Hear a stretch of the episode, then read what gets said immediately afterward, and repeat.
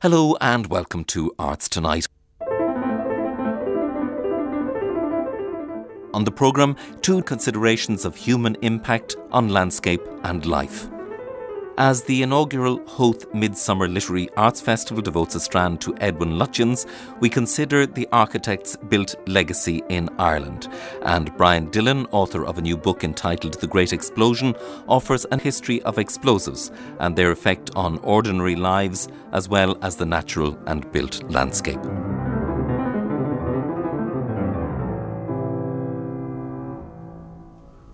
Howth Castle in North County Dublin has been the home of one family for generations, stretching back centuries. As the castle prepares to open as the location of the inaugural Howth Midsummer Literary Arts Festival, Arts Tonight met with one of those contributing to the talks dedicated to Edwin Lutyens, the architect who was responsible for major work carried out there in the early years of the 20th century. Matthew Jebb is director of the Botanic Gardens, but is also a descendant of the Baring family, who commissioned Edwin Lutyens to undertake work on Lambay Island. I also met architect David Averill of the Lutyens Trust and Julian Gaisford St. Lawrence, for whom Howth Castle has been his family home for generations. I asked him if there were memories in his family of Edwin Lutyens. Um, I don't think the family was actually here when an awful lot of the building work was done. There are odd sort of stories. For instance, the um, door handles in the library there are at a very low level by um, modern standards. Lutyens believe that you could find a door handle if you let your hang arm rest down, then the door handle ought to be at that level, and that for most people, uh, that ended up being the same level whatever height you um, you were. So he um, put door handles at that quite odd level. And a number of pieces, I think, came from Killester House, is that correct? Uh, yes, Killester House was a dower house of the family which was um, falling into disrepair at the time. Lutyens certainly did a fair amount of um, architectural salvage from, uh, from there. The very fine 18th century fireplace that's in the uh, library was undoubtedly taken from there. The mahogany doors. Uh, some of those definitely came from uh, Killester. Tell me a little of, of the history of the place before Lutyens, uh, some of what we see here. The house here originates from 1235. Uh, it was originally built as a Motte and Bailey castle on this site. The family moved half a mile up the road from um, their first site, which they chose in 1177, and uh, we never had enough money really to do what they wanted to do, which was to knock down the whole thing and build a nice new modern house. And it's been steadily altered over the years. There was a big, uh, major building program in the 1730s. We don't know who the architect is. That is the portrait of Swift in the dining room, which is from that period, is by Francis Bindon, and it is possible that he was the architect, but there's no evidence beyond the fact that he was known to the family and was an architect. Morrison certainly is supposed to have done some work here, most of it cosmetic uh, in the 1820s. Uh, the ceiling in this room, uh, the boudoir, is um, almost certainly his his work. Beautiful plasterwork ceiling. Um, but Lutyens's commission in 1910 was that the house had been inherited by my great grandfather following the death of his uncle, the last Earl of Howth. It was run. It was a run down 18th century house in need of some loving care and attention. It lacked uh, a lot of the modern amenities of plumbing, bathrooms, central heating, corridors, electricity. And so his first job was to um, make it a comfortable house for a rich Edwardian gentleman. Uh, his second part of the commission was to add on to it, and in particular, uh, add on the library in which um, the majority of the talks are going to take place. The uh, Earls of Howth had managed to do live without a um, a large library, though we have a complete edition of the racing calendar from um, the 1820s onwards, which uh, almost certainly came as part of their collection. And I think that uh, races uh, were in part responsible for some of the money uh, that made renovation and, and building possible along the way. Think that we're actually probably mm, a love of horses was responsible for um, impoverishment of the family over a period of time. But the um, front gates were built on the proceeds of a, a win in the um, uh, Chester Cup in uh, 1848. Was there um, a, a, the budget there to make exactly what Lutyens proposed? I don't think there was. Um, he was under great budgetary um, constraints. The Gaisfords had a house called Offington, which was um, uh, just outside Worthing. They financed the renovation here by selling that, and they were, other than the unfortunate fact that they inherited the Earl of Howth's debts as well as his um, estate, the original design for the chapel was a sort of Baroque revival. Uh, what was um, eventually built was um, much more austere, early Italian Renaissance revival type of um, building, and I think that that was a reflection of their religious views rather than um, the views of their bank manager. It does it please you in a way to live in and almost daily observe this work that Lutyens did? Parts of, parts of it is uh, are um, exasperating. Um, uh, Lutyens was not the greatest architect of water escape processes. Um, uh, he had a loathing for any visible downpipes or guttering. All the downpipes are within the fabric of the walls, while he allowed for rainwater to get away. Uh, if Plan A doesn't work, then Plan B is very rarely provided for. Uh, so the value of um, Howth from um, an architectural point of view, we got houses in Ireland like Russborough, for instance, which is a very fine, basically unaltered creation from the 18th century. Howth is um, is much altered uh, it's very easy to see in the way that the fabric of Howth has been altered how people have um, changed the way that they lived and related to um, to houses over the, like this over uh, the centuries. Here in the library, we're joined by David Averill and Matthew Jebb. And uh, David, as an architect, if I could ask you first, what was Lutyens' training? I mean, how, how, how did he come into this world of, of, of architecture and design? There was a sort of slight myth that he was completely untrained, which is not totally true. He he was one of a large family and did spend a lot of time at home. And uh, because he was at home and uh, for something to do, he would go out on his bicycle and go to the builders' yards and look at the the old traditional buildings of Surrey. And what he used to do was bring a piece of glass and a piece of soap sharpened to a point, and then he'd draw the buildings on this piece of glass. What he did have was a tremendous capacity for retention of what he saw. He wasn't necessarily the most energetic of of recorders by sketching, but he, he used to sort of retain the information. Now he did go to, I think it was the Kensington School of Art for a short time, but he tended to go places and then absorb as what he felt he needed to absorb and then move on. So he, he didn't spend a great deal of time there. And then he went to the offices of uh, Sir Ernest George, who was one of the leading architects of the time. And again, he spent about a year there. Now, he, he said in his older years, he slightly brushed that aside, but he, he must have taken that in he was a great sponge for information. And then he was fortunate enough to meet one or two people in the local area in Surrey where he was living, and he got a commission and he started his own practice when he was, I think, only 19 or 20.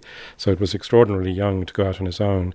His name was Edwin Landseer Lutyens, and his father was a great friend of Landseer, the painter, and that's where the middle name comes from. But his father was a painter of horses who was a very successful society painter for, and then he sort of drifted off into eccentricity, and the family drifted off into chastened times financially. One of the reasons why he didn't go to school was as much to do with the fact that by the time his father had educated all his older brothers, there wasn't a great deal of money left. In uh, Jane Ridley's biography, she points out that this is as much a reason why he he was educated the way he was. This room, in a broader context of Lutyens's work, would you look around here and immediately say this is a room designed by Edwin Lutyens?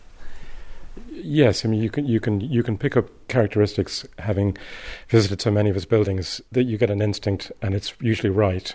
Quite a lot of buildings are attributed to him, which are not necessarily by him. Um, and but you walk in and you immediately see, first of all, the the windows, the the very characteristic glazing bar that he used very char- characteristic mouldings around the architraves. And what I like uh, here is very typical of Lutyens is there's a combination of this almost rus- rustic, the way he's treated the ceiling with the sort of very plain planked ceiling, mixed with the classical orders with the pilasters and the articulation of the room. Very typical of his style. But what's really interesting about him is the way that he kind of tapped into the genius loci as well of the place, and everything is Lutyens, but it's also very much of its locality and understanding the local materials and the local traditions as well. So it sort of sits very happily in that context. I mean, the, the, the thing about the library is um, that this is about a third of the um, books that were collected. My great great great grandfather a man called Thomas Gaisford. He was Dean of Christ Church, Oxford for 25 years, and more importantly, he was Regius Professor of Greek at Oxford for 42 years. And he ran the Bodleian Library for all that period. He was a senior um, university professor. His uh, son collected books, then suffered a misfortune. His uh, eldest son uh, died in his 20s. And my great grandfather was a uh, naval officer and um, had been sent to sea when he was young and had very little interest in um, in books. In 1890, for no financial reason, but for um, to demonstrate what a fantastic collection of books he amassed. He sold the best part of his collection over eight days at Sotheby's, and he had um, a copy of the first, the second, the third and the fourth folio editions of Shakespeare's plays and um, the complete illustrated works of Blake. And um, then a further third of this library was given away to a seminary, but they were uh, religious books. And so what's left here is um, a very small proportion of um, what was originally collected small proportion of an incredible wealth of literature. My goodness, that's extraordinary. The idea of those Shakespeare folios. Blake, how amazing. What books are here? That what books remain? Well, there's a large collection of um, classical texts, mostly 18th and 19th century books. We have got books from the 16th and 17th century as well. Things like both editions of Curtis's uh, botanical magazines, uh, which are all along here, go back to the 18th century. And what's nice about them is that they're um, they're all illustrated. Oh, they're beautiful and um, uh, you got, uh, for instance, an international edition of Milton's Paradise Lost, published in 1690s, in translated into Latin hexameters, Paradisus and uh, quite a lot of interesting stuff and some very. I think my great grandfather was interested in bindings as well as in uh, in books, and um, a lot of the books are very finely um, bound and collected for that reason. Julian was saying that uh, that all the downpipes, uh, all the drainage contained within the walls, of course, creates some, probably creates some problems, but the, the, the extraordinary depth in those walls. Yes. Well, he he wanted to understand the medieval quality of the building and work with it. He did have a tendency to bury his downpipes in quite a lot of projects, which has produced quite a lot of problems. Certainly not, not on Lambay, they're, they're, they're outside the building but uh, in Lambay, but uh, certainly I know of some of the projects in England. Famously, Castle Drogo, the National Trust are spending 11 million at the moment on uh, working on trying to keep the water out. But um, in in that particular case, his client defied his request and asked for the walls to be made solidly, as it was to be a castle, and so they, they didn't put in the cavities, which might have prevented the dampness from coming in. But what is so wonderful about these deep reveals is that sort of it works with the light and it really uh, softens the light, mm. especially in in a library, which is what you want. Of course, protect the books from light. Matthew, your family had very very close connections with Lutyens, and tell me ab- about those connections and then that deep connection to Lambay. Well, my great grandparents bought the island in 1904 and they were looking at a copy of Country Life, where Ed- Edward Hudson, who had actually founded the magazine Country Life, had converted Lindisfarne Castle using Edwin Lutyens, and they immediately saw the potential for what he could do for them. And in 1905, they invited him over to the island that began a friendship that lasted their entire generation. They were firm family friends. Every summer, Edwin Lutyens and often his wife Emmy were out on the island. Edwin Lutyens became godfather to their son, Rupert Revelstoke. And it was a remarkable combination of where the client and the architect absolutely saw eye to eye. They had a passion for the arts and crafts movement. And when that happens, you know, great architecture results. One of Edwin Lutyens' famous quotes is that great architecture depends upon great clients. It's quite a concept. And uh, uh, gardens as well. So he, he had such a strong sense of not just the architecture of a house, but everything around. This is your area now as well. I think one of the most important influences on Edwin Lutyens was uh, meeting Gertrude Jekyll, a garden designer. When she found Edwin Lutyens, as a, as a young man, she suddenly realized here was the man to design her house. She had spent years thinking about what her house Munstead would. She built a big garden and it, it lay without her house for years and years and years. And then the concept of what she wanted was crystallized in meeting Edwin Lutyens. And it was from that springboard that not only did they form an incredible working relationship in that she developed many of his gardens around his buildings, but he also understood the importance of that landscape immediately around a house. And what, uh, David, are some of the, the, maybe the best examples of, of that combination that we'd see in uh, in Lutyens's work around around Ireland? I think a lot of people are familiar with Heywood, which is just near Abbeyleix and which has been looked after very well, more recently by the OPW, but previously by the fathers who ran the school there, and that's been restored and maintained very well. And I think it's it's a it's a lovely example for people to go and see, and it's this contrast between the formality of Lutyens softened by Jekyll's planting. And she was a, an artist whose eyesight faded. And as her eyesight faded, she turned to gardening as a way of developing her creativity. And she used colours in a particular way, uh, understanding how the plants could, could complement each other. On Lambay, there are uh, the original planting plans are still can be seen, and, and her understanding of using drifts of colour in a particular way is very kind of artistic. And the most famous uh, garden that people can see is Hestercombe. That is uh, in the National Trust in, in the UK, and that's a great starting point for the relationship between Jekyll and Lutyens.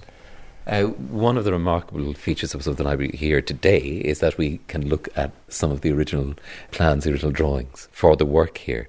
In themselves, these drawings mm. are, are remarkable, but it's it's also great that they survived, and I suppose not at that time, I'm sure lots of architectural drawings did not survive. What we know when he passed away in 1944, he, he died in his bedroom with the, with the drawings for Liverpool Cathedral around him, and that was his great unrealized project. But after he died, quite a lot of the, his his office drawings were um, basically disposed of because they didn't know what to do with this vast quantity of drawings. So the fact that clients have kept drawings is so significant because it keeps a record and an archive, whereas the developmental drawings uh, arriving at a scheme have been lost in so many cases. Here we've got a wonderful record of that development of the scheme, and you see how things change between the initial design and presentation to the final built scheme, and that's you know as interesting in, in itself in some ways as the as the result. Because uh, if, if we look at, at one that took my eye in particular, which is the drawing for the, the chapel, which was changed, it's fascinating to see how somebody envisaged a piece of architecture and then to contrast it or compare it with, with what was developed. Yes, I mean, and I think that's, as Matthew said, it's about the relationship between the client and the architect. And a client uh, gives a brief to an architect at the beginning, and the architect will interpret it, obviously, and but they don't always pick up the stick in the right way the first time round. So uh, in Howth, I think they modified and simplified the design so that what what resulted in the end is a much more uh, simple and elegant solution. They're almost beautiful objects in themselves. These drawings. Yes. Uh, one of the things I read about Lutyens was that he was very shy with his his pupils, and he would never correct them. When they were working in his office, and he would come down because his house was above the office, and he would come down at the end of the day and put transparency paper over their drawings and correct them so that when they came into work the next day, they were corrected, but without being admonished in front of them. Mm. The drawings would have been done by hand, obviously. So nowadays, everything is done by CAD drawings, and it's it's digitalized, and it, the, something of the heart of, of the process has has been lost. That connection between the pen and the creator of the drawings has been lost.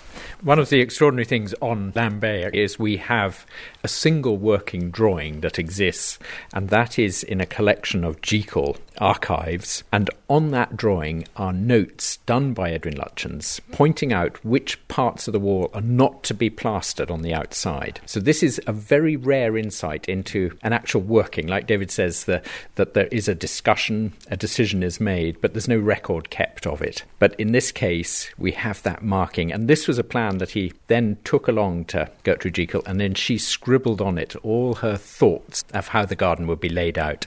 It's been preserved by this fortuitous circumstance that it ended up in her hands, and that is how it's ended up in an archive. Then the, the work that can be seen on Lambay, is there a link in a sense, aesthetically presumably there is, to, to what we see here in Howth? There's all sorts of little features of design that immediately spring to one's mind. David was mentioning that earlier, that when you're you go into a building or look at a piece of Lutyens' work, you're often immediately reminded of other things. Having been brought up in a Lutyens building and, a, and around all the design work, it becomes ingrained in one's memory what you're looking out for. So here in Howth, there's a staircase. The balusters of that are done in limestone on an external stairway in Lambay. So it's a, it's a sort of an echo from one building to the next. Lutyens is often described as being this almost archetypal colonial architect, British architect, but there's something else. He obviously had a deep love of Ireland and what he might achieve here. Well, I think people don't realise that he had a very strong Irish connection, which was the fact that his mother was from Ireland. Her name was Galway, which is an unusual enough name, and uh, she uh, imbued in him a great love of Ireland. And it was one of his one in in the biography. It says that he was at his happiest and most relaxed when he went to Lambay, and it was partly that great relationship with the Baring family, but partly that in Ireland, he, since he could relax and he could be himself. That that informs, I think, his his his work in Ireland as well, and there is that very strong bond. Julian, are there some photographic records of, of the work in progress here? Uh, yes, we have photographs both of what the house was looking like before, during, and after the work, um, and um, uh, they're basically in family albums, which we, we, which we keep here. Do you have some we could maybe have a look at? Yes, indeed. Hmm. David, it must be fairly unusual to have this combination of photographs and plans and the, the complete work still standing. It is unusual. Um, most of the original houses have passed through different ownerships, and Ireland is unusual in that the two houses that he's most closely associated with retain a continuity of ownership. Uh, all the UK houses have lost that, and the only one that still survives in continuous ownership is a French house called Le Bois des Moutiers, which again has a wonderful Jekyll garden. Um, so it's terribly important to have that archive and that record. Mm. Julian, here. Here's a picture of the work actually um, occurring. You can see the um, pile of rubble on the front lawn scaffolding, wooden scaffolding mm. on uh, on the uh, the tower that uh, we're we're standing in at the moment. Uh, you can see the Lutyens windows on top there, and then the possibly Morrison windows that were um, mm. at that time in the um, drawing room and uh, and boudoir. Clearly, from the drawings we've got here, the plan was to retain those windows, but they don't look quite in place there, and, exactly and um, clearly at some point or other a decision was made to um, uh, to replace them. Mm. I mean, there's obviously an extensive family history recorded in, in these photos, but it, it's it's fascinating to see the the record of the building and of, of that connection to Lutyens. Uh, here's a picture of the uh, of the hall as it was before Lutyens came here. The portrait of Swift uh, hung in the hall rather than in the dining room. Uh-huh. Loads of dodgy armour uh, a bit of stuffed animals. The cornice painted dark estate brown. Somebody rather. had a taste for brown, I think. Uh, yeah, I think they, they, they bought a job lot of um, brown paint and applied it liberally. and then this uh, Victorian uh, fireplace, which, um, thank God, um, Lutyens replaced with uh, a wind dial and um, a surround surrounded with um, a window surround from Killester House. This here is the dining room, which was a um, state bedroom at the time. Again, the pillars were um, painted dark brown. Lutyens tended to substitute white for um, dark brown in all his colour schemes, and while the dining room's been repainted since 1910, uh, we've kept the, exactly the same um, colour scheme as he um, as he chose. And it, it, seems to have been quite an efficient timeline as well. The, the, the build seems to have been done very, really, re- relatively quickly. Yes, we the last Earl died in um, March 1909. The date of these plans is uh, January uh, 1910. We know that the um, house was ready to be moved into by the summer of 1911. Mm. Uh, so the building work took a year and a quarter, a year and a half, something like that. David, when you consider Lutyens's place internationally, how do you view his linking something something old with with his own vision of something new? Of all the arts and crafts influenced architects, he was perhaps the one who was most able to take on board the lessons of the arts and crafts movement, but at the same time to understand the classical as well and to, and to bring those two together.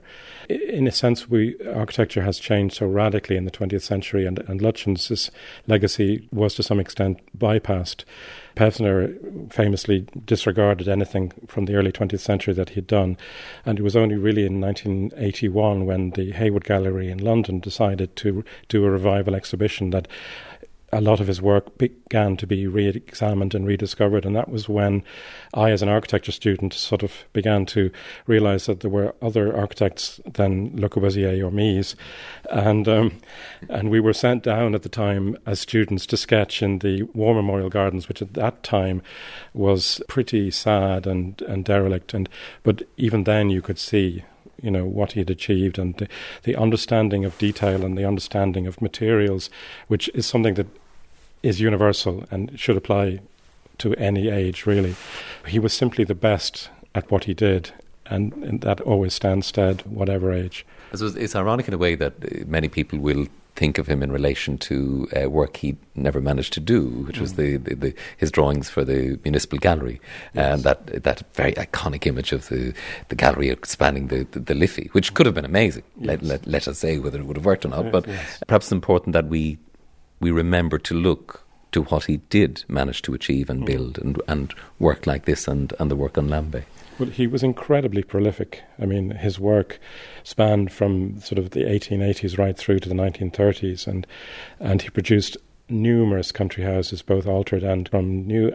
Uh, and when you when you think of, of how difficult it is to get anything built nowadays, to, when you see New Delhi and the scale of what he achieved, and knowing his control of detail, that he oversaw that and was able to produce a consistent aesthetic on such a scale is is phenomenal. I mean, I, th- I don't think he took holidays, and uh, you know he was a man obsessed with the quality of what he did and getting everything right. And you see it in all of his buildings. The d- details they're always brought to a conclusion. There's always a logic, an overriding architectural logic to what he did. What was his work in in New Delhi? Well, he was commissioned around 1912 to d- redesign the new capital of India, and so he went out w- with, uh, amongst others, Herbert Baker, who was his friend and to some extent his rival. And Herbert Baker had been working in the colonial buildings in South Africa, and Lutyens had been brought out there. And I think I think he thought, i would like a bit of this action. If it and and when New Delhi came up, he certainly got a lot of action in the sense he would go out there every year. So that was a huge commitment, both in terms of professionally in his time, and he would travel out on the boat, and you, you would be drawing and writing prolifically as he travelled, and sending back his wonderful little um, letters to his children and to his family, and sending drawings out to the office. And then he he would spend about a month every year out in India. And even now, it, it's a little bit under threat because there's pressure from developers to move into this zone of New Delhi that he developed because it's quite low rise. That's probably his, his greatest built achievement.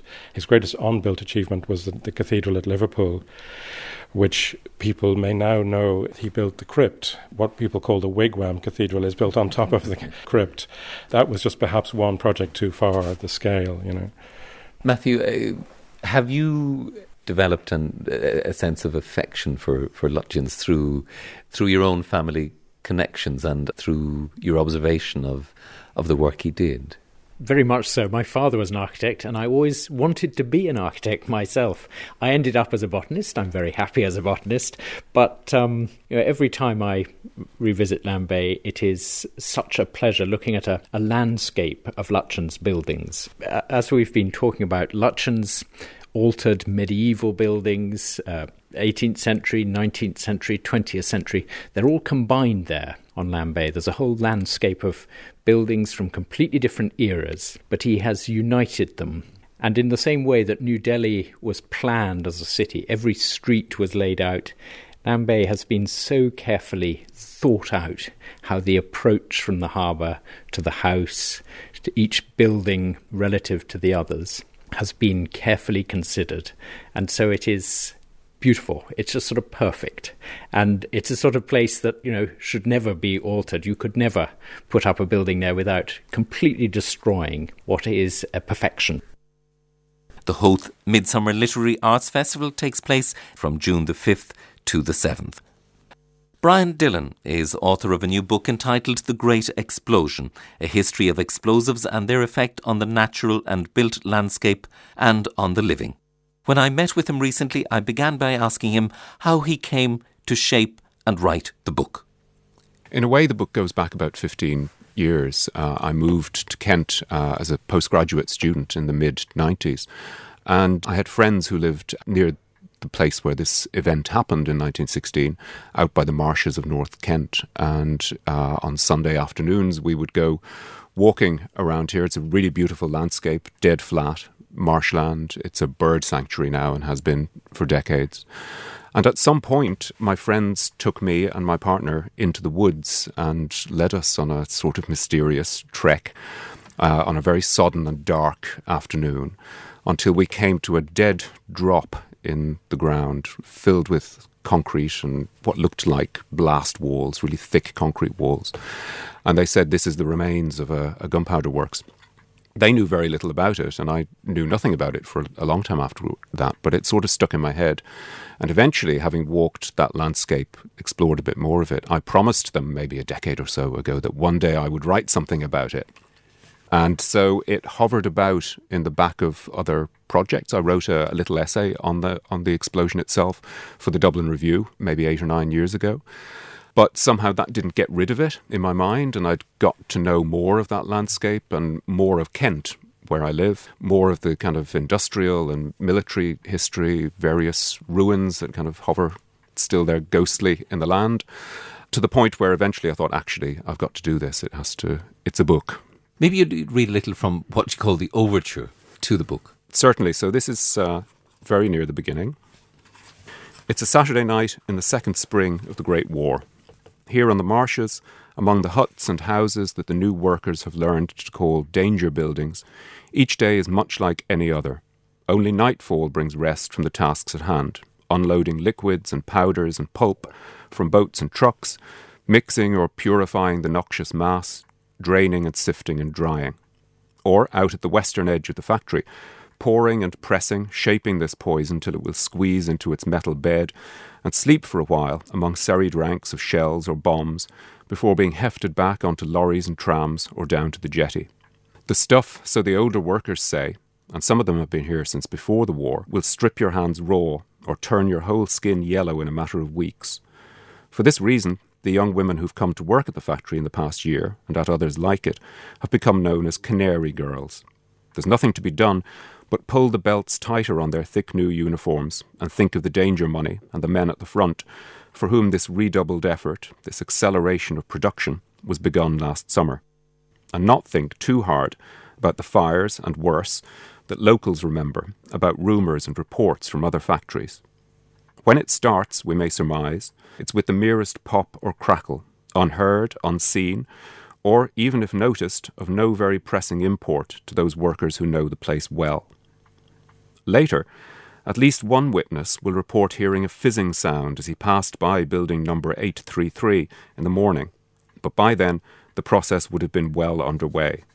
Tomorrow, the small sounds now quickening infinitesimally in this corner of the landscape will grow louder until at last they gather around them other sounds of voices and machinery and movement, shouts and fast moving rumours, telephone bells and revving engines. A rush of air and flame and earth, shredded metal and split timbers, and at length a noise, or several, subsumed in one, that not all of those present will have time to hear. A sound that's also a force, a solid wave rushing across a flat expanse, a sound that swells among surrounding buildings, the nearby fields, the boats and jetties of the shoreline, stretches out towards towns and cities, military camps on distant coasts. A sound grown from the seed of this small agitation of the air here in the dark. Brian Dillon there reading from his book The Great Explosion, Gunpowder, the Great War and a Disaster on the Kent Marshes. Brian, there are many unpleasant realities in these pages about the perils of working in the munitions factories, the danger buildings, the danger money and the so-called canary girls that we heard about briefly there in that passage, whose skins were turned yellow by the noxious ingredients they worked with, including TNT and variations of it. Tell me a little bit more about those so-called canary girls. So, by the middle of the First World War, and I suppose when we think about munitions factories now, it, this is always remembered. Many of the workers, and in some places most uh, of the workers, were women. And this was true at Kent and people had moved from all over the country. Many of the workers were local. In fact, there are still families who had you know, ancestors who worked at the factory. As it happens, this accident, this explosion in April 1916, was on a Sunday, and that meant that all the women workers had the day off. So, in fact, it was only men who were injured or died on that morning. But they also would have come from the local towns and villages, the nearby town uh, of Faversham, very ancient town at the centre of the kind of what I call in the book the gunpowder archipelago um, of the, the southeast of England. 108 of those men died. The Canary Girls and, and more generally the women who were involved in the industry, I suppose, were the subject over the years of a range of writings by, by literary figures, Conan Doyle and Rebecca West among them. Um, Doyle seems particularly gung ho in a way in his portrayal of, of the women. Uh, would you talk to me a little about those celebratory and then the more critical views of the women workers. So during the war, a number of writers, uh, among them, as you say, Conan Doyle and Rebecca West, were invited to visit munitions factories. And in fact, Conan Doyle and West wrote about the same factory, which was at Gretna, absolutely vast complex. They don't, of course, mention it in their articles because you couldn't, because you couldn't let that kind of information out in the press at that point. Conan Doyle coins um, a particular phrase that hangs around still in the history uh, of uh, explosives manufacture. He calls the particular mixture of TNT the devil's porridge.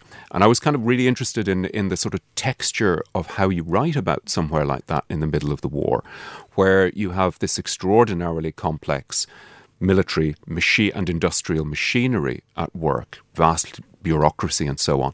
But when writers go there, they pick up on these details and very, very vivid sense of the kind of texture of what people are doing physically.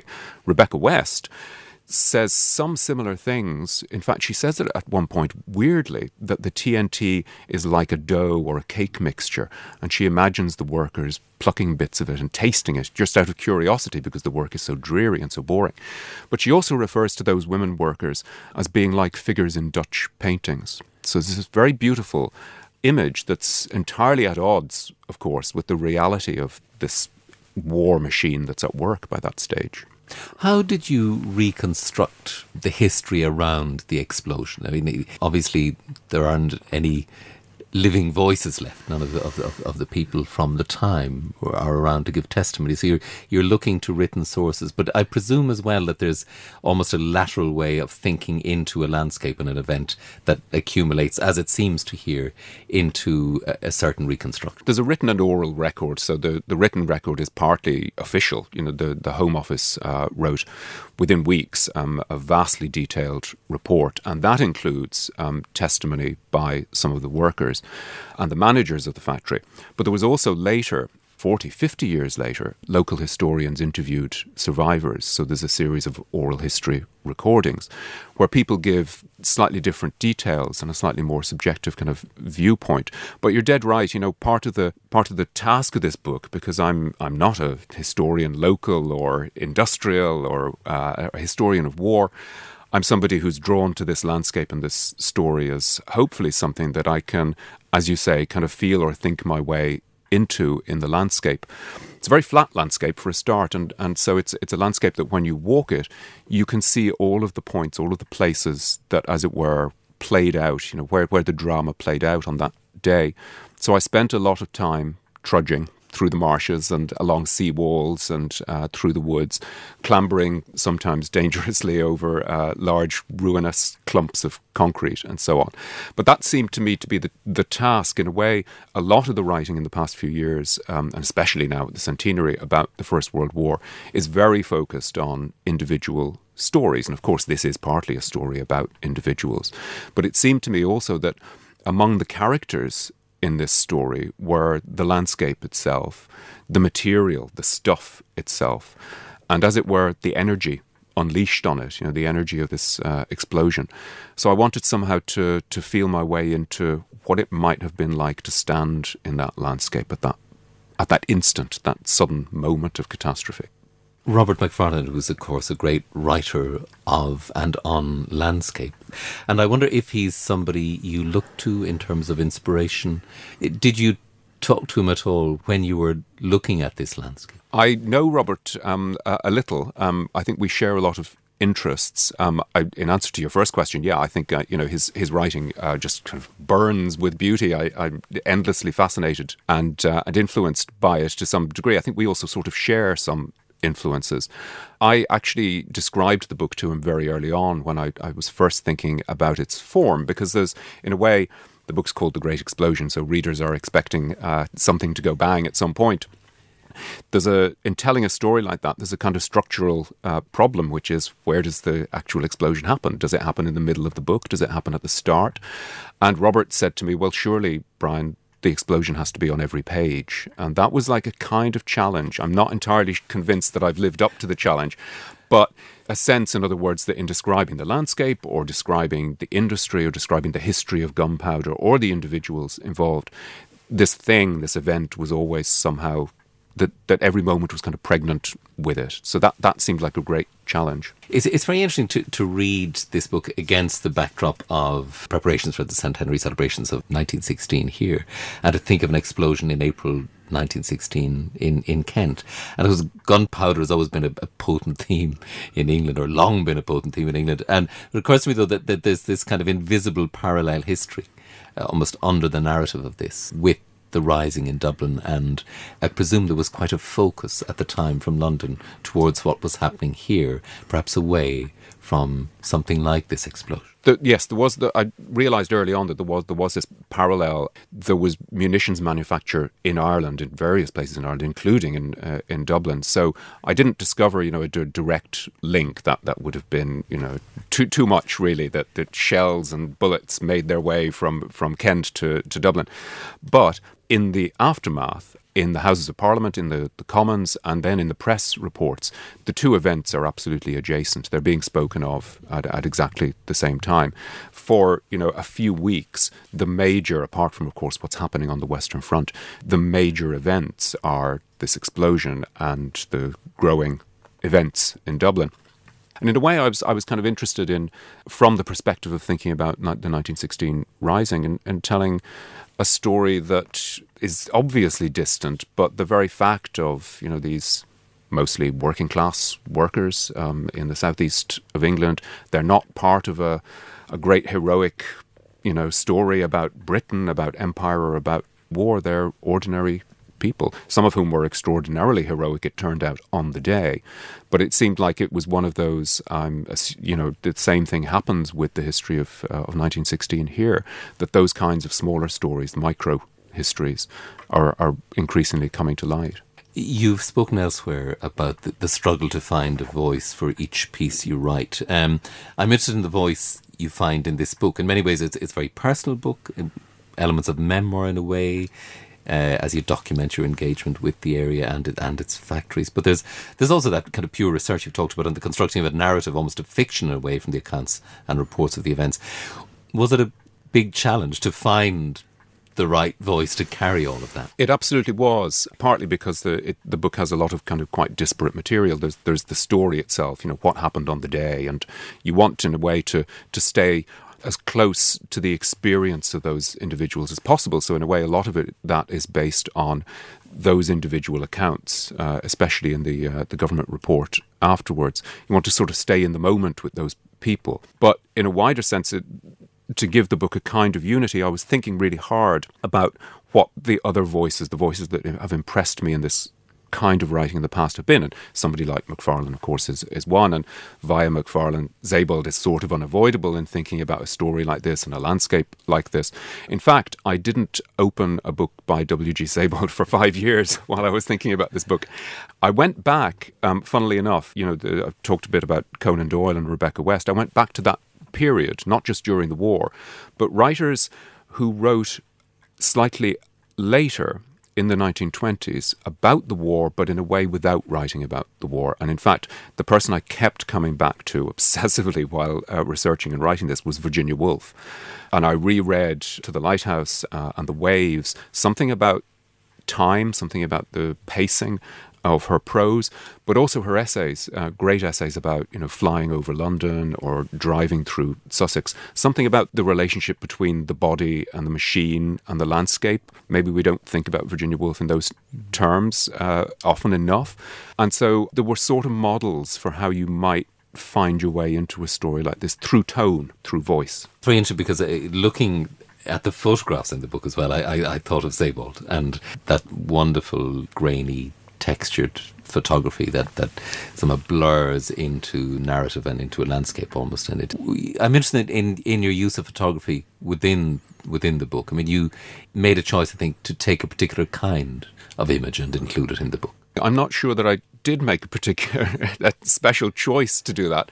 Partly they're what's available in, in archival terms, um, but I did make a choice in that, apart from really direct photographs of the explosion site, you know, within days there was a photographer dispatched to photograph the crater, the main crater where the main explosion happened, and and ruinous buildings around that. But I suppose uh, apart from that, I did make a choice, I guess, not to tell too much with my own photographs. I'm not a photographer, you know, they're, they're, they're, quite amateurish. I didn't want to overstate things, you know, to make, for example, the, photographs of ruins look too picturesque. They're not really picturesque. It's, it's a mundane landscape in some ways. It's an ordinary countryside. So there's this kind of mutedness, I guess. Sebald, of course, is the sort of master uh, of that. But he's not the only person who ever did it. I have, I, in a way, I have no problem with sort of inhabiting what is now almost a kind of tradition in the wake of, of his use of photographs. The book ripples out, the, the explosion ripples out into a larger world, and, and another explosion that you look to is Halifax, in Nova Scotia, a year later in 1917, and uh, what 2,000 people killed in That's right. 1917. It was, I think, it was one of the biggest casualties from an explosion before Hiroshima. Yes, it was. Uh, and why did you choose to look to Halifax and to the explosion there in examining uh, the explosion in Kent and the ripples from it? It became really obvious as I was re- researching the book that, in a way, the Kent explosion was just part of a kind of constellation of disaster throughout the war, before, during, and after the war. And it seemed to me really useful, or hopefully useful, to, to give a sense of just how destructive this technology could be in other situations. Um, I don't. I talk a little bit later on about great, huge mine explosions on the Western front. But the Halifax explosion was the largest explosion of the, the century until the, the atomic bomb. And it kills hundreds and hundreds of people. It levels most of the town of Halifax. And it was also filled with extraordinary detail. So, the moment late on in, in, my description of it, when the telegraph operator who knows that two ships are about to collide, that one of them is filled with explosives, that this will destroy the town and take him with it, sends his final message, and the end of his message warning people um, elsewhere is goodbye, boys. Simple as that, terrible as that. Brian, the, the Kent marshes, um, I suppose, have inspired many writers and artists over the years. Um, Dickens, for instance, Henry James, and I think in, in the book almost something of a of an of course moment for you, uh, T.S. Eliot. Dickens, the you know the this landscape is very much the the landscape of the beginning and end of Great Expectations. People may remember the young Pip at the start of that novel out on the marshes, terrified by the sight uh, of an old gibbet, you know, where hanged men would be left to rot. Dickens talks through Pip about the flatness of the land and the, the river in the distance. And that eeriness, uh, which Dickens writes about elsewhere, it's a landscape that he used to love to bring guests. He would show people around. You know, it's a landscape where near near his house, the painter Richard Dadd, in the middle of the 19th century, had murdered his father. So for Dickens, it's a very charged landscape. It's a landscape of his childhood, and it has this kind of gothic quality uh, in Great Expectations. If you walk that territory through the marshes now, you'll find signs that say "Welcome to Dickens' country." But I wanted to take that, you know, it's become a kind of heritage thing, a touristic thing, although it's very bleak and not many visitors ever make it out to the furthest reaches. But I wanted to somehow include that sense, the bleakness, the strangeness of this landscape. You know, it's it's always been there, and in a way, the strangeness of Kent is is a topic of of the book. My discovery of the kind of oddity of Kent. So Eliot famously sits in a hut um, in Margate writing and thinking about the wasteland. And of course, the, the very famous line on Margate Sands I can connect nothing with nothing. I had been living in Kent for years, many, many years. I'd been teaching at a university, I'd been teaching the wasteland, and had never thought to just go and sit on that bleak seafront. And it's still pretty bleak, although it's now being kind of regenerated. And I became very interested in that connection. Many people have written retrospectively about literary Kent too. But it seemed to have something not just to do with the fact that it's a literary landscape, that writers have moved across it and written about it, but that it had something to do with modernism and modernity in a sense that this landscape has always been traversed by newcomers. It's always been a place that's kind of in between. If you go back to Dickens, you know, Dickens is thinking also about the prison hulks that were stationed along the rivers along the Thames and along the, the Medway. It's always had this kind of eeriness about it. And that gets really, really heightened, I think, in Eliot doesn't go walking the marshes, but the coast still also has that. You know, Eliot's Margate has that sense of a kind of desolate oddness about it. In the last pages of your book, you stroll into the yard of the farmer who owns the land around the old factory, um, Heather Flood, and finally get to walk the site of the explosion with her but there's nothing, almost nothing there. Um, was that moment an anticlimax? So, you know, the fact that the, the location of this tragedy is so poorly marked, uh, almost invisible, or was there almost some comfort in the fact that it, it had been reabsorbed into the into the land, into the landscape? As you say, it had disappeared almost entirely, and we we stood. Heather was very kind and walked me with her two dogs out past her Christmas tree plantation to this point where I had seen on maps, on ancient OS maps, on Google Maps, I knew I thought I knew precisely where the, the point was, and in a way, this was the crux of what the story was. That that it's all about the specificity of that point, the point in time where the event happens, the point, the place where it happened, and we stood in her field and we couldn't see it there was nothing there. It was only later, looking at the maps again, that I realised there had been a slight gradient, a slight rise in the land, and that must have been it. So it had, as you say, it had sunk back into the land. It seemed worth preserving somehow the kind of modesty of that spot in the land. There isn't, for example, uh, a monument at the moment. There might be uh, in the future. But it seemed like standing there and realizing the desolation of that spot but also its ordinariness was important. The book ends with me cycling home from the disappointment of not finding the exact spot where the explosion happened and being sort of struck. I don't think I've exaggerated this, but being struck by the astonishing kind of beauty of that bleak landscape, but also just by its mundanity. And, and maybe, you know, there are people coming back from school, heading to the shops, but somehow the place seemed charged or recharged with the story itself. And wh- where Where has the journey brought you within yourself and your your own writing? Because it begins with a sense almost of an alienation from from all of this. So there's a there is a very particular journey for you through the book as well. I think it traces a journey in which I arrived in, in this place, this very kind of ordinary corner of England, at a point in my life in my late twenties where I was deeply depressed and really unwilling to pay much attention to the world around me, let alone landscape, you know, let alone nature, let alone, God forbid, military history. None of these things were, you know, interesting to me. And I suppose in a way, as a now man in his mid 40s, I feel more interested in the world. And perhaps that's a thing that happens to you in middle age. You look outwards. I notice things in a way that I never used to. As a writer, I think it's partly a kind of accommodation to ordinariness. When, when I first started writing and using the first person, using I, I wanted to place a more memoiristic writing, always in relation to other writers. And there are writers in this book, but maybe what where I've ended up with this book is that it's somehow like the uh, landscape itself. It's kind of settling, settling into details. That that's where it ends. It it ends with describing a certain quality of light, a certain quality in the in the landscape, and maybe that's the kind of journey. Is actually it's to do with attention, paying more attention to the small things.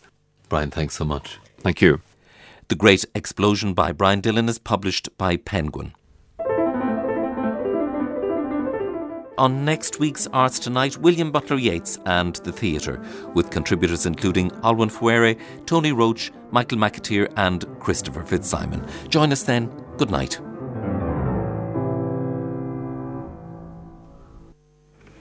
Arts Tonight was presented by Vincent Woods and produced by Clíona Ní Anluain.